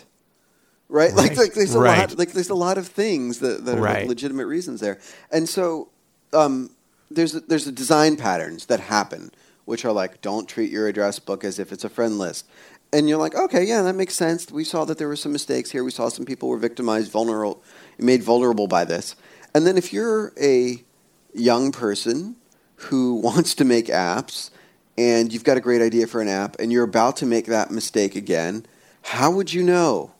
right where well, would there's you no, go there's no and learn? history there are very few history lessons There's in, zero. in, on- in There's like, digital There isn't even a medium think piece Well, it works. about like don't do actually these i mean 10 that's things. one of the things that yeah that's one of the ways sorry i interrupted No, it's you fine. go ahead finish your point Uh, that is that's the whole point. Oh, okay. I was gonna say like there's not even like I mean history is sort of an, it's like we're anti-history. Digital people like internet people are anti-history in many ways because they think it's like it like slows progress. Yes. You know, basically they're like no, you know, ship it, fuck it, ship Yeah, it. yeah, and this you know, it's like well, hold on a second. Uh, And this Where- translates where's the database? like, Where are you pulling the database right, from the fight against regulation. Right, like regulation. So you go if you go into whatever you go into a store and they're like, we don't take any bills over fifty dollars, and they got a little sign that says that. That is a documentation of a transgression. It's a recording of history of when they were victimized. Right, they got hmm. scammed by somebody who had a fake counterfeit bill. right. And and and what the sign is is the documentation of how do we not make this mistake again Right. right? And all of regulation and legislation, imperfect as it is, as inaccurate as it is sometimes, is that it is a, is a signpost recording. Here's something that went wrong that we don't want to have go wrong again. Right. I, well, you know, and make no mistake about it. You know, people talk about like this fucking like small government and get Yeah. rid of regulation. It's like no, this is what makes societies work. Sometimes it makes them not work. Yeah, But a lot it's, of the it's time, imperfect because like some people have legitimate fifty dollar bills, and so we shouldn't throw out the bad with the good. That's Right. true. Right. Like let's come up with a more nuanced solution. Right. Let's have those little markers that check whether the bill is real or not. Like let's that's fine, but as a step one, let's stop the harm. Makes sense, and we end up with things like meat that is inspected, and that's great. Right? We end up with like really, Yeah. really good social. you want your meat. You want your meat inspected. You want your meat sure. inspected. Yeah. So clearly, we want to have, whenever somebody makes a new social app for photo sharing, the default probably should be you don't disclose their location, even though the EXIF headers have their exact GPS coordinates baked into the image. Right. Right? Now, Twitter has enough institutional knowledge that when they introduced photo sharing, they automatically started stripping location from EXIF headers before sharing it out. But Startup X, new one, new Y Yeah. Combinator kid who was Yeah. like who's only been in the industry for three years and just got out of school, doesn't know that. And I'm not saying Oh. he's a bad guy because he doesn't know it, but he wasn't going to be taught it in his CS class. Right. And No he wasn't, gonna- right. And there isn't a best practices checklist to go to. Now they're starting to be, but like broadly there isn't, and there not an, a cultural expectation. But as, and also as we move away from education, I mean, like basically VC culture um, promotes like a move away from sort of like organized education in many ways. yeah. So so you have to wonder. And by, I'm not. By the way, I'm not saying like oh everybody should go to some course in college. that Yeah, I mean, I all didn't this go to stuff 'cause it- college, and that's 'cause it- no, neither did I. It, it doesn't really work like that. But like, how do you how do you like create a shared right. that shared knowledge of so how do you things? create a shared base of knowledge or Maker base. or a shared set of cultural norms that enforce a certain level of protections amongst the people who are most vulnerable. Right. That's I don't know. actually almost an exact definition of what the law is. I don't know. How do you do that? You got to, yeah. I gotta think you make a law. There ought to be a law. So you think there should be a law? Don't automatic. Actually, but it is the location things are really great. Every service I use when I first when you actually I just experienced this because I got a new phone and I Yeah. couldn't use my my um. This is stupid, but I couldn't use my backup because I had been using beta software. So I had to basically start from scratch. Uh-huh. Yeah. And and in doing that, I was like, oh yeah, here's all these apps on board now. Like I forgot how Instagram onboards when you first sign in. Right, and they ask and it's like it's like, do you want to share your location? It's like, you know what? I didn't actually fucking ask to share my location at all. And the fact that you've just prompted me to ask for my location makes me feel like I'm going to accidentally share it. Yes. It's like maybe just don't turn it on and make me make it clear that there's a place that I can turn it on if I want to. Yeah, yeah, You and, know? and, and that's the thing is like, and I mean, to their credit, Apple and, and, and Google have made the like before an app gets your location, you have to tell it that you're going to share your location thing and or like your photos or your contacts. Yeah. but, but like the- you just hit yes, you just But hit here's okay. that's right. That's the thing is you become blind to those messages and you go, okay, okay, okay. The reality is app developers should go. They want you to share your location because it's better for advertisers and it's better for their bottom line. And of course, there's a there's a certain part of the of the app itself which is makes it better by sharing your location. No question about that. Yeah. But like, but at the end of the day, um, so much of this is about, and this is this goes back to your point about ethics. It's about not putting the user first. And by the way, Apple, Google, Microsoft, um, Facebook, Twitter, notoriously bad sometimes. Yes. At They've- putting the user, at really putting the user, and app people say like, oh, Apple puts the user first. Every But- single one of those companies has broken the law on some form of user privacy. Every totally and, one. and and doesn't and often doesn't just put the needs of the user ahead of the needs of their business and like Right. you do have to strike a balance and, and i think you know i, I talk, i've talked many times on this podcast and elsewhere about like how user aggressive it is how um how really kind of like violent it can feel sometimes towards a user to do the things that companies do that may they where they make you jump through these like insane hoops. I was just reading somebody wrote um want to say Jeffrey Zeldman. Is that that's Yeah, yeah. somebody who has just written? I want to say wrote something about ad blocking, which is a great segue because we're segueing into. I did want to talk about this, and by the way, we're now well over an hour. But yeah, um, he wrote something about uh, I think was sort of a response to something that Nilay Patel wrote, the Yep. editor in chief of The Verge, um, on ad blocking and what it really means, and it's sort of talking about how oh companies do these things that are bad for users, but we accept it and we we move on with our lives, you know. Yep. And there is like he kind of catalogs all the things like oh if you want to buy things on Amazon. Uh, to watch on your iPhone, you can't buy them on the iPhone because Apple wants its cut and all this other bullshit right. So so there are all of these situations and a lot of some of those are just monetarily driven like it's like this is how our bottom line is at stake so we have to put these features in. But some of them are ethical blind spots. I think they Yeah, are they're like thoughtless. you don't know better and you don't know how people how human it's like you need, almost need like a psychologist to go like let me tell you how humans react when you do that. Right, because like a lot of these people are like and they're not bad people Nope. but they just aren't considering the human impact of the things that they do That's exactly it. I think there's, I mean, so I'm advocating at one level, you know, you got to have the regulation, you got to have the laws. And then there's the part which is like, there's lots of stuff that's not illegal that's just creepy as hell. Right. It's like it's like you didn't break a law, but it sucks. Yeah. So figure so- out how to not And do so, that. how do you do that in a way? Because, like, what happens is the stuff that seems creepy or on the line or arguably unethical or whatever it is, always the people that are hurt the most are the people on the margins. Right, Right. of course, And of course. their concerns, part of the reason that they're not considered in advance is because they're not the people building the apps. They don't get the funding. They're not hired by the companies. They're not present at those startups. And so, and that and that is how MakerBase can help. I did is a good ad for the idea though. Honestly, like all joking aside, it does make it, it does make what you're doing make a lot of sense to me. Yeah, and I mean that's that's the part. I mean, uh, for me, I hope everything I do fits into helping try, deal with that issue. So, like Yeah. MakerBase certainly, but like if, if I have a tweet that encourages somebody to think about what the ethical implications are of, of of what they're building, that's great too. Like it just it's all of those things together. Hopefully, this podcast conversation will make people reconsider their bad their bad unethical ideas. or even just thinking like and i've been this guy. I've built you know blogging tools and, and social apps and stuff where i'm like thinking about the good positive thing. Where like oh i built this tool and these people met each other and they got married and isn't that great? And that's what i wanted to enable right? And i've also built platforms that people have used to dox me and my family because i didn't anticipate it Yeah. and I didn't think about it. And, Yeah. and so, like, I learned the hard way that my short sightedness and my focus only on the optimistic, positive, you know, outcomes as opposed to the vulnerabilities I might introduce to people that are at risk hurts people. Like I hurt people indirectly and enabled others to hurt people because I wasn't thoughtful about it. And, yeah, you're and you're a bad guy. I have been. I have been. And that's it, right? Like we're all complicated and like nobody's founder myth is like and this person, this genius came up with this in his garage and people use it to harass people in this way. Right? Like that is never the story. And like, this would be great to harass people with. yeah, exactly. And Um, and yet we make that. I agree. All right, really quickly, we're gonna do like two Yeah. minutes on ad right. blocking, and then we got to Okay, wrap. sure. Um, so you wrote something. You had a Twitter, a tweet storm the other day Mm-hmm. uh, about ad blocking, um, and then you wrote something on Medium, Mm-hmm. uh, which I really liked. It was basically like about people passing the buck. Yeah. It's yeah. basically about people saying like this is not our problem.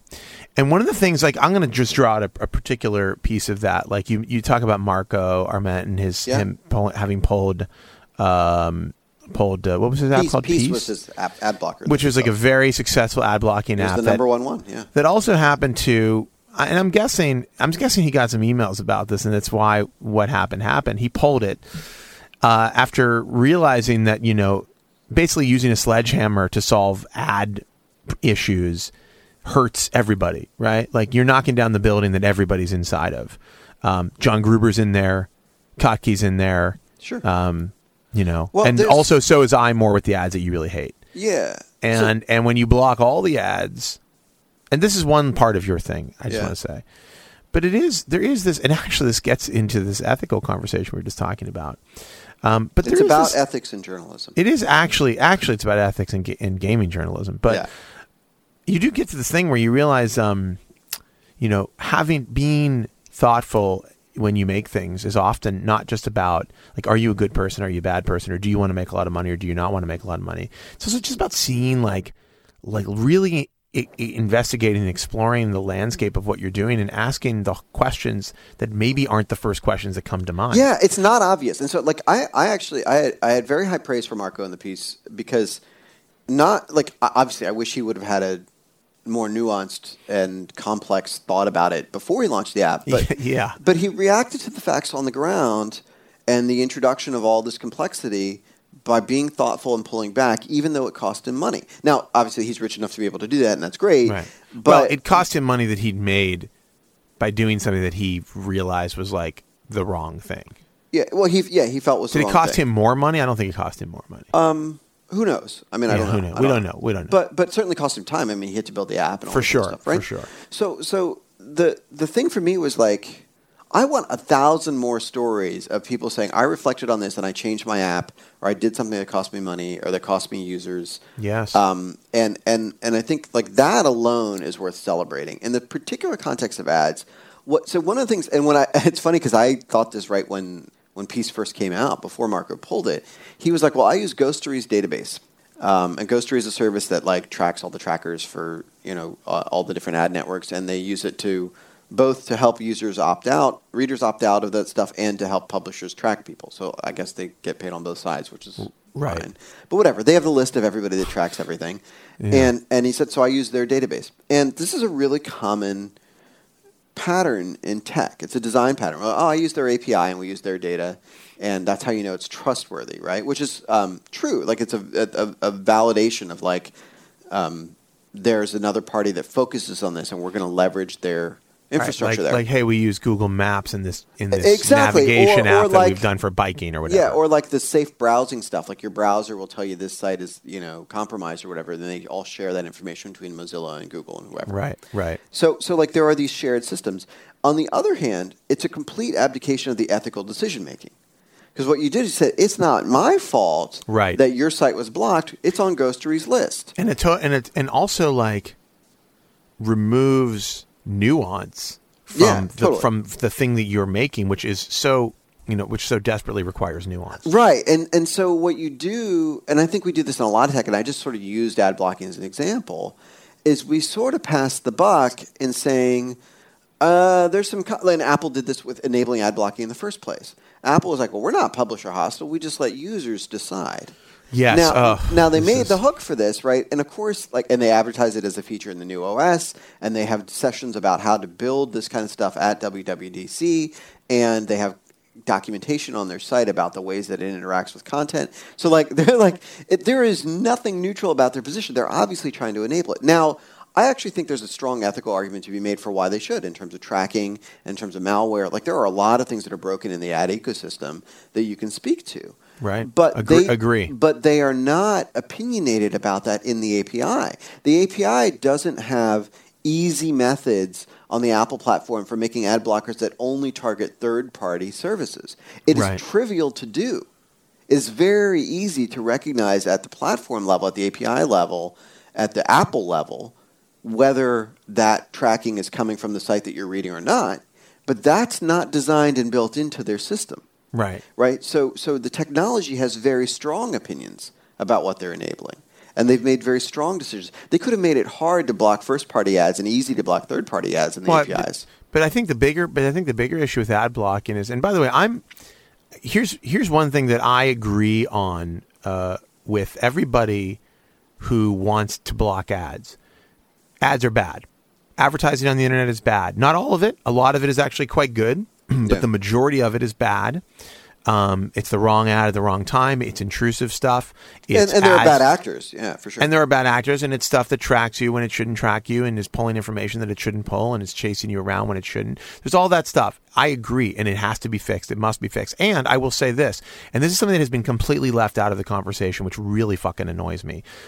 People have been working to fix it. A lot of people have been working to Yeah, fix yeah, it. yeah, and I can sure. tell you at every business I've been at for the last, you know, since I left AOL, well, Vox and Bloomberg, Yeah. um, we worked our asses off at Vox. we sure. worked our asses off to create new types of advertising that was less intrusive, that was smarter, that was lighter weight, that Or was more uh, valuable. I mean, there's a- adhering, uh, there's more ton of valuable. That, those two go hand in hand, in my opinion. But was adhering to new st- web standards that wasn't using, you know, the the bloat and the crapware that everybody else has been using for years. And we, you know, at Bloomberg, we were doing the same thing. And in fact, if you look at, you know, by the way, like not patting myself on the back here too much, but like if you look at the load times of Verge to Bloomberg, you know, Yeah, when I left, you know, obviously we hadn't had a chance to redesign, completely redesign the Verge in the, you know, short time it's been in existence. Yep. We were, we did when I first got to Bloomberg. And one of the things that we were doing was like, how do you make this page load really fast and make it really lightweight and reduce the amount of ads and trackers on it? I mean, I killed like, when I walked into Bloomberg, I killed like 13 deals that were like things that were just existing on pages, like little banners, no little Yeah, yeah. That were just there forever, you know. And so, and so there were a lot. Of, and I'm not just saying myself, but a lot of people in the industry working really hard to fix that stuff. The idea that like that like oh the you need a wake up call you know this is for like people Yeah. and almost like Marco Well, Marco was one of them and there are a lot of other people who got on their high horse with this smug attitude of like I'm going to come and I'm going to be the the cowboy here who shows everybody the the light you know like we're going to you you don't want to learn we'll force you to learn and the th- reality being, is being the smug, self-righteous person that I am, like I can't point the finger. Like I, I think bef- if I hadn't known, if I hadn't spent time working in publishing and building tools with people, and I didn't know, I might have had the same opinion as him. Well, I think you I think you just hit on a perfect point, which is if you didn't work in publishing and you didn't have the experience, the the answer is not to go, "Hey, let me get this machine gun and shoot out every window in this house." To try to hit like the criminal that I think is in there, it's like let me go and let me walk and knock on the front door and like talk to people. I mean, nobody did that. All these people who are making ad blockers, who are charging money for ad blockers, aren't talking to the publishing community and saying, "What can we do to figure this out together?" Yeah. they're talking to users who say i hate ads and this is to me like the ultimate problem with ad blocking and the way that apple has done it allowed it to be done they haven't done it but allowed it to be done Yeah. this is true for google and chrome and for firefox and other things but Well, there's and- a, and- so there's a structural thing here, which is does there's a there's a sort of picking sides version of building apps and building technology, which is I am for these people and against those people, and and, Right. and that Marco would not see publishers as his constituency. I think from from Instapaper to Peace and, and on Right. is not surprising. I mean, I don't think like I think that's sort of like he, he he has come up in and been rewarded for a model that is about X versus Y. Yeah. Right? And I think a lot of I mean, it's for a certain kind of user. It's for somebody who wants a fucking feed. I mean, honestly, I people tweeted me and they're like, "Oh, I put this in my, you know, in this app, which then converts it to alt text." And it's like, "Oh, cool! You destroyed like a really beautiful um, piece of work on the internet because like you just want to read a feed. That's awesome. Like a lot of people have been reading feeds for a long time on the internet. You want an RSS reader? There's plenty of them out there. I'm not talking about like those people. Well, right, but I, I, to my to my like I'm not I'm not troubled by that. Like I think the the problem is how do we get coding culture and tech culture to think about multiple constituencies and multiple communities as being served. This goes back to our ethics conversation. Well, right, but that's that's actually what it is. It is it's the, it's the it, it's the quintessential example of it. What what what's happened? What I think I see. And I mean, Marco Marco blocks me and doesn't talk to me, so I don't know. I'm, this is all conjecture. But but what I think I see not see, surprising. I, I'm not I'm not troubled by it. I like I. There's a lot of times I would probably block me too. Yeah. Um, I, what I I, would. I'll never block you. Okay. That's very It's my- sweet. It's my promise. what I what I see him wrangling with is problems are more complex than simple binary expression in code allows, and I'm talking to more than one audience, and I'm talking. I have to be mindful to more than one community, and I need to think about what that means because I have a lot of power because Right. my code has values baked into it. Right, That's right. It's like the it's like the location sharing. It's like you think this is like solving a mm. problem, but the problems it creates you can't see, and you're not asking the right questions or the right people to figure that out. Like to me, that's the really that's like part of that's the I think you talk about like ethics in in creating these new things that we all use.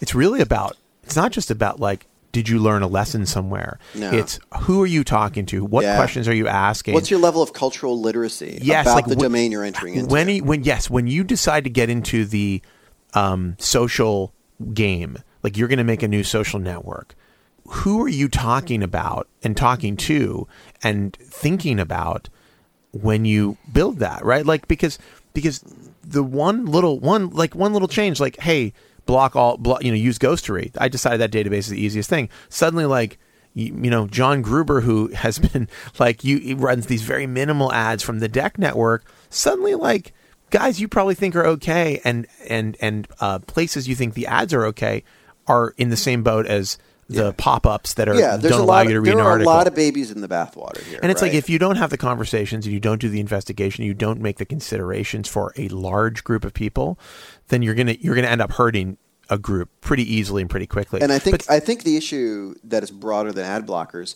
is every single one of our apps is doing this to somebody. oh yes, I mean hell, I mean you have to imagine like some of them are fairly innocent.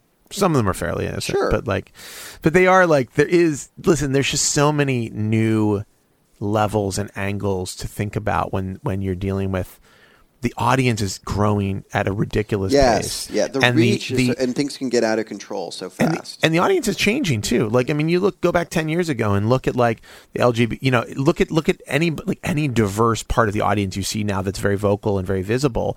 Not just not just you know, uh, not just LGBT, but all over the place. You have to consider a different world. The world is changing rapidly. Uh, the one thing I wanted to say, sorry, and we do have to wrap up, Yeah. we- but th- this one th- one point I want to make about Adblock, and I'm curious to know um, where you fall on this. It's that my biggest issue with ad blocking is this: when you ask people, "Do you want an ad?"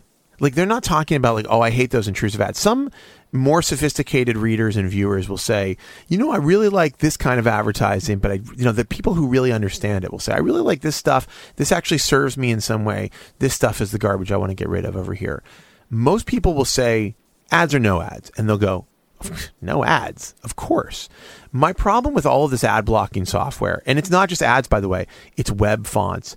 It's the trackers that aren't intrusive that, that editors and, and publishers actually use to help you get better stuff, like Chartbeat and Parse.ly, or trackers that are on pages that show where you're clicking and what Yeah. you're looking at. Yep. Those are, you know what the reason people use those are? Eh, Having been in many newsrooms, they use them to figure out what does the audience Wanna want? read. What are they, Yeah. what are they doing right now and how can I serve them something better or more fitting to like their their needs at the moment. So like so these these blockers aren't just blocking ads, they're blocking the design of the sites through web fonts. They're blocking the editorial tools that that newsrooms use to figure out what you should be given. And they're doing it in a way that is just a broad very broad stroke. It's like kill it all. We're just going to give you the content, you know? But the reality is like if that's all if you give people a choice and they say no ads and they flip a switch and it also flips off all that other stuff and it also flips off every ad that could be on there there won't be any content right and people don't seem to make that connection they feel like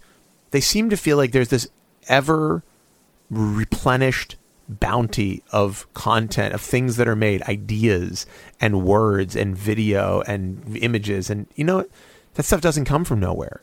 And it does need to be funded some way. And if you're not going to pay, and if you're the person who says I don't want any ads, it's like what like what happens then? And I don't think most people make the distinction between like only the good ads and no ads. I think they say no ads. And I'm just curious, like, how do you?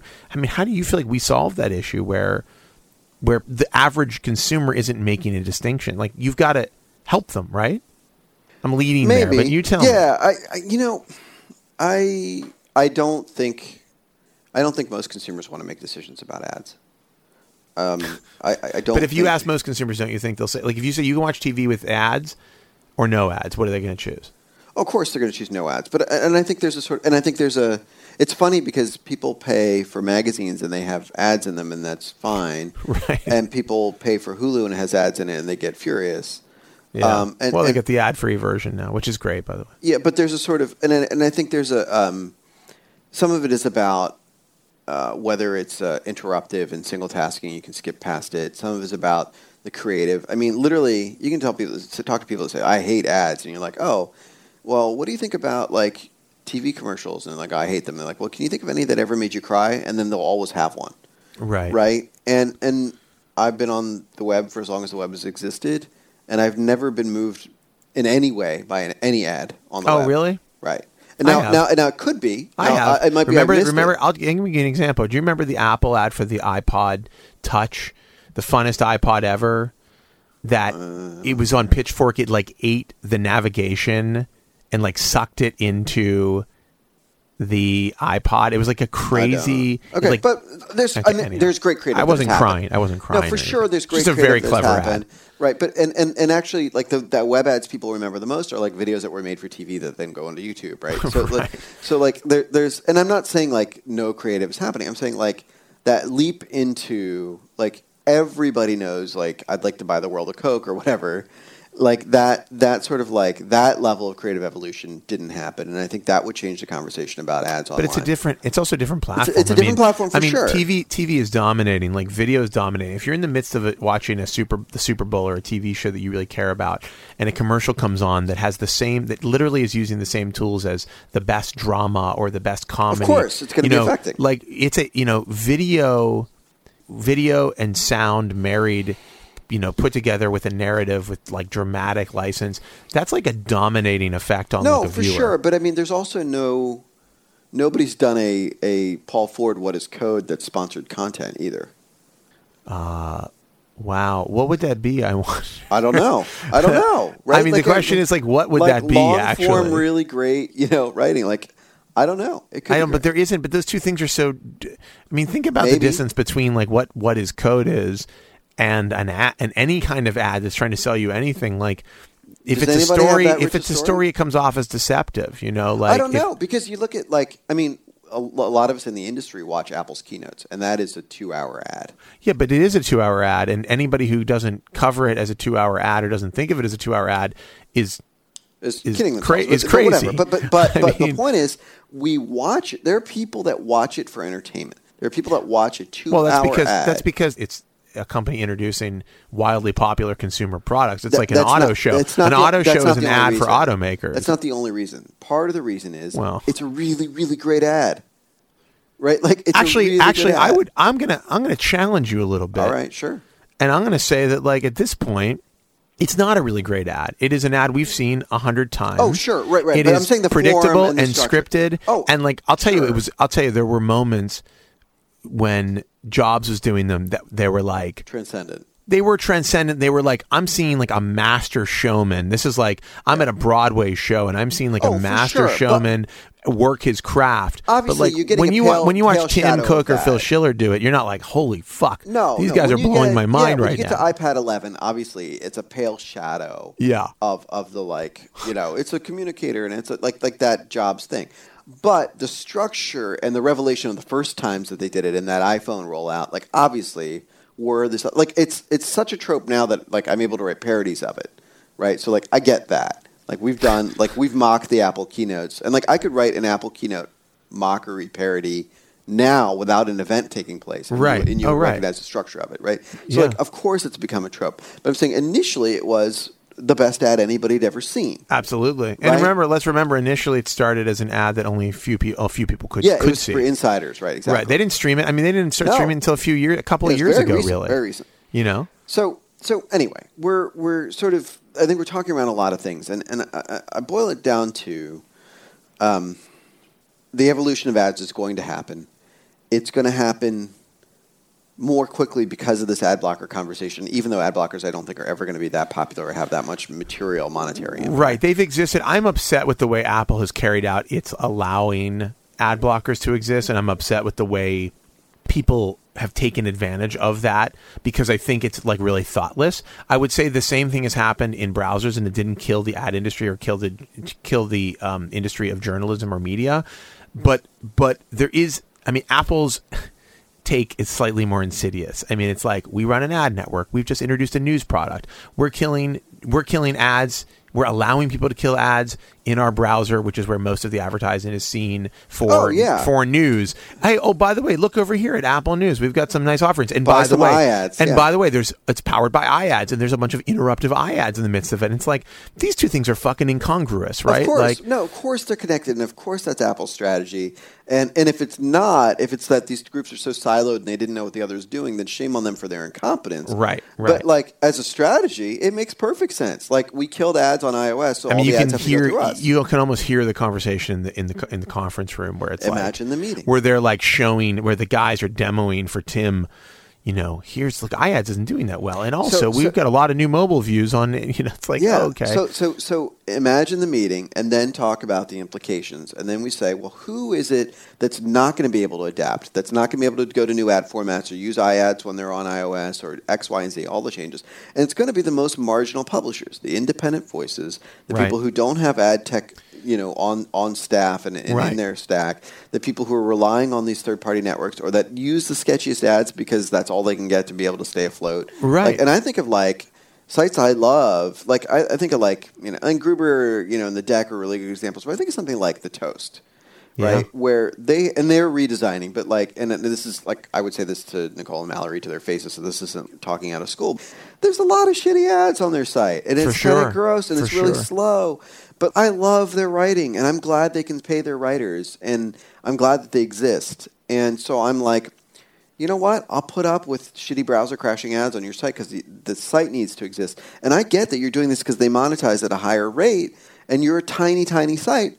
So you can't do like you don't have there isn't a person to do uh, you know original display ads and rich integrations and, and native content Right, like right. like it doesn't exist right Right. And well, we have to come up with better standards, generally speaking. For like, sure, for For, sure. that exact purpose, like we can't keep running these shitty but, banner ads. But if everybody in their audience, their audience is very tech savvy, very literate, everybody in their audience runs to blockers. What will happen is the revenues will just go away, and it squeezes them even more tightly to where they can't pay for like we're going to innovate our way out of this. right, but this is like They just you know, go away. But this is like the marketers of the world don't give a shit. They, neither does Gruber. Well, I no, mean, I- I think- and there, I think- there are like a couple examples, but this is the way people think. They're like, well, yeah, you know what? Some stuff will have to die, but we'll have better ads afterwards. And it's like, I you know what? I think they think that way until they think about it. And well, I think, but I, think Marco no, is a perfect I think they think that way until they, in, but until they're confronted with something they love dying, and like what. But to your point Well, right, about the the people same who are thing. marginalized, like what the toast may represent, or what like Feministing may represent, or a thousand other small sites that are doing like s- small great work that's necessary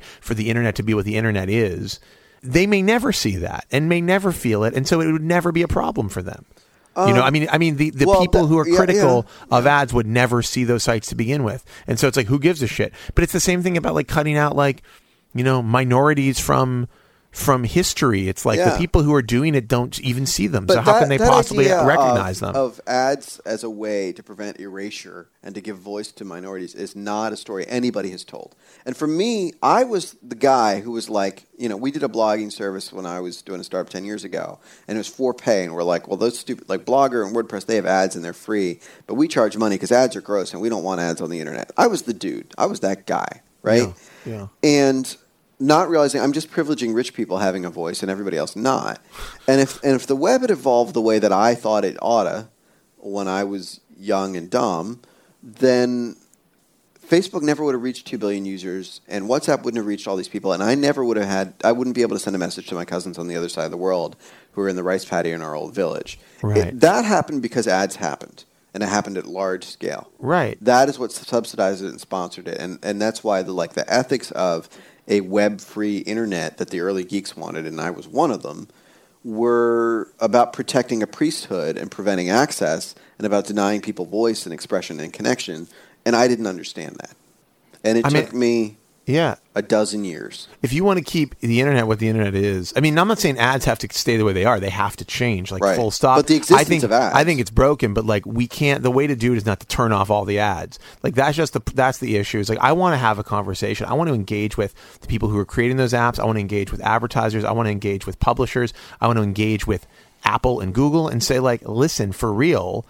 Until you like convince everybody to use micropayments to actually pay out of their pocket Right, to look right. at things. And by the way, listen, I'm a guy who pays so much fucking money every month for content. Oh, same here, I yeah. have tons of subscription services. I subscribe to 20 magazines. Every you know, we get every music service I'm yeah. I mean, to. seriously, same here. And it's like I'm happy to pay for it. Not everybody is okay. Not for the- everybody can. Not everybody can. Right. And for those people, let me like let's figure out how advertising should work. But before we decide for everyone that like the all has to die or the toast whoever has to Yeah. die because we're going to go through this brutal period. It's like let's not make it so brutal. People aren't no one's being truly injured by advertising, okay? It may be annoying, it may track you more than you want.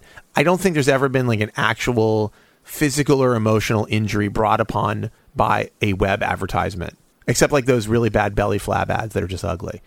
Um, so like, you know, it's like it's like let's actually sit down at the table somewhere and say, guys, we all have a role to play here. There's got to be a better way. We can be better for users and be better for publishers. What is it?